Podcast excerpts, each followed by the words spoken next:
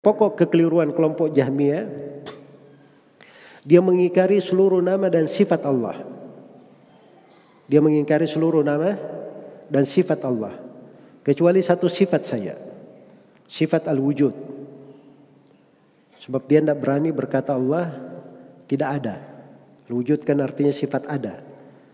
Iya. Selain daripada itu dia ingkari semuanya. Bersamaan dengan itu, itu sudah menunjukkan kontradiksinya. Lo yang lain kenapa kamu nafikan dari Allah? Jahmiyah berkata kalau saya katakan misalnya Allah itu mendengar, makhluk juga mendengar. Dan saya sucikan Allah disamakan dengan makhluk. Kalau begitu sama saja, makhluk ada, Allah juga ada. Kenapa kamu tetapkan ada? Jelas ya? Kontradiksi. Harusnya tidak ada masalah.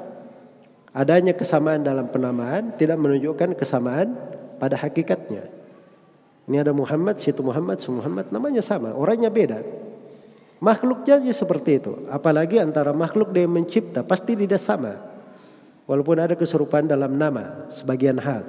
Tapi pada hakikatnya pasti tidak sama. Itu cara berpikir logis di tengah orang-orang yang berakal. Dan itulah jalannya ahli sunnah. Ini dasar pemikiran pokoknya orang Jahmiyah. Yang kedua orang Jahmiyah yang mengatakan Al-Quran itu makhluk. Itu kelompok Jahmiyah. Bercabang dari situ nanti ada bid'ah lafdiyah, ada bid'ah al-waqifah. Itu dari bid'ahnya Jahmiyah semua. Dan itu akan datang nanti pembahasannya kita kaji di penjelasan buku akidah berikutnya. Dan orang Jahmiyah mengatakan bahwa Allah itu tidak beristiwa di atas arsh. Istiwa bermana istaula. Itu kelompok Jahmiyah. Dan orang Jahmiyah mengatakan Allah berada di semua tempat. Dan orang Jahmiyah menyimpang di pembahasan iman. Di pembahasan iman, Jahmiyah itu murjiah paling ekstrim. Murjiah paling ekstrim. Karena iman itu cukup ma'rifah mengenal saya, mengetahui. Iya. Makanya bagi orang-orang Jahmiyah, Firaun juga bisa mukmin. Bisa mukmin. Baik.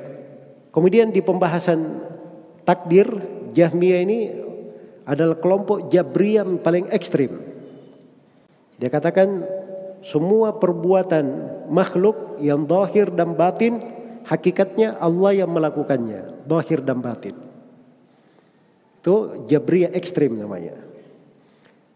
Dan orang-orang Jahmiyah mereka ini yang mengingkari bahwa sorga dan neraka itu kekal.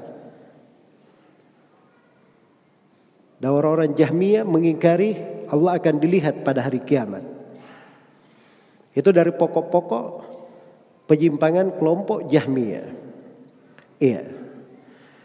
Karena dasar pemikiran Jahmiyah ini yang memang seperti itu dan dia di dalam pemahamannya menggunakan ilmu filsafat akhirnya mempengaruhi banyak kelompok yang menyimpang setelahnya.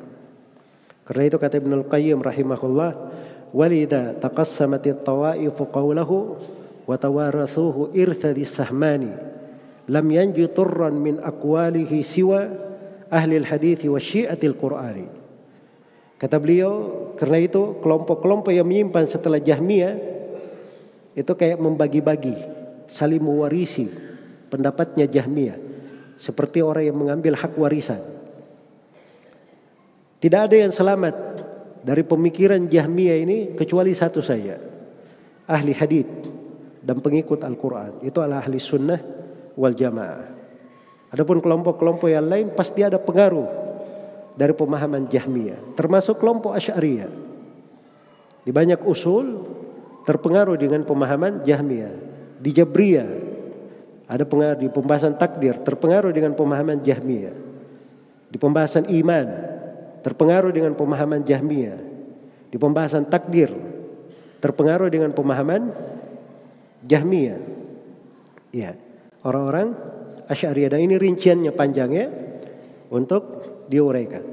Jadi itu kesesatan kaum Jahmiyah.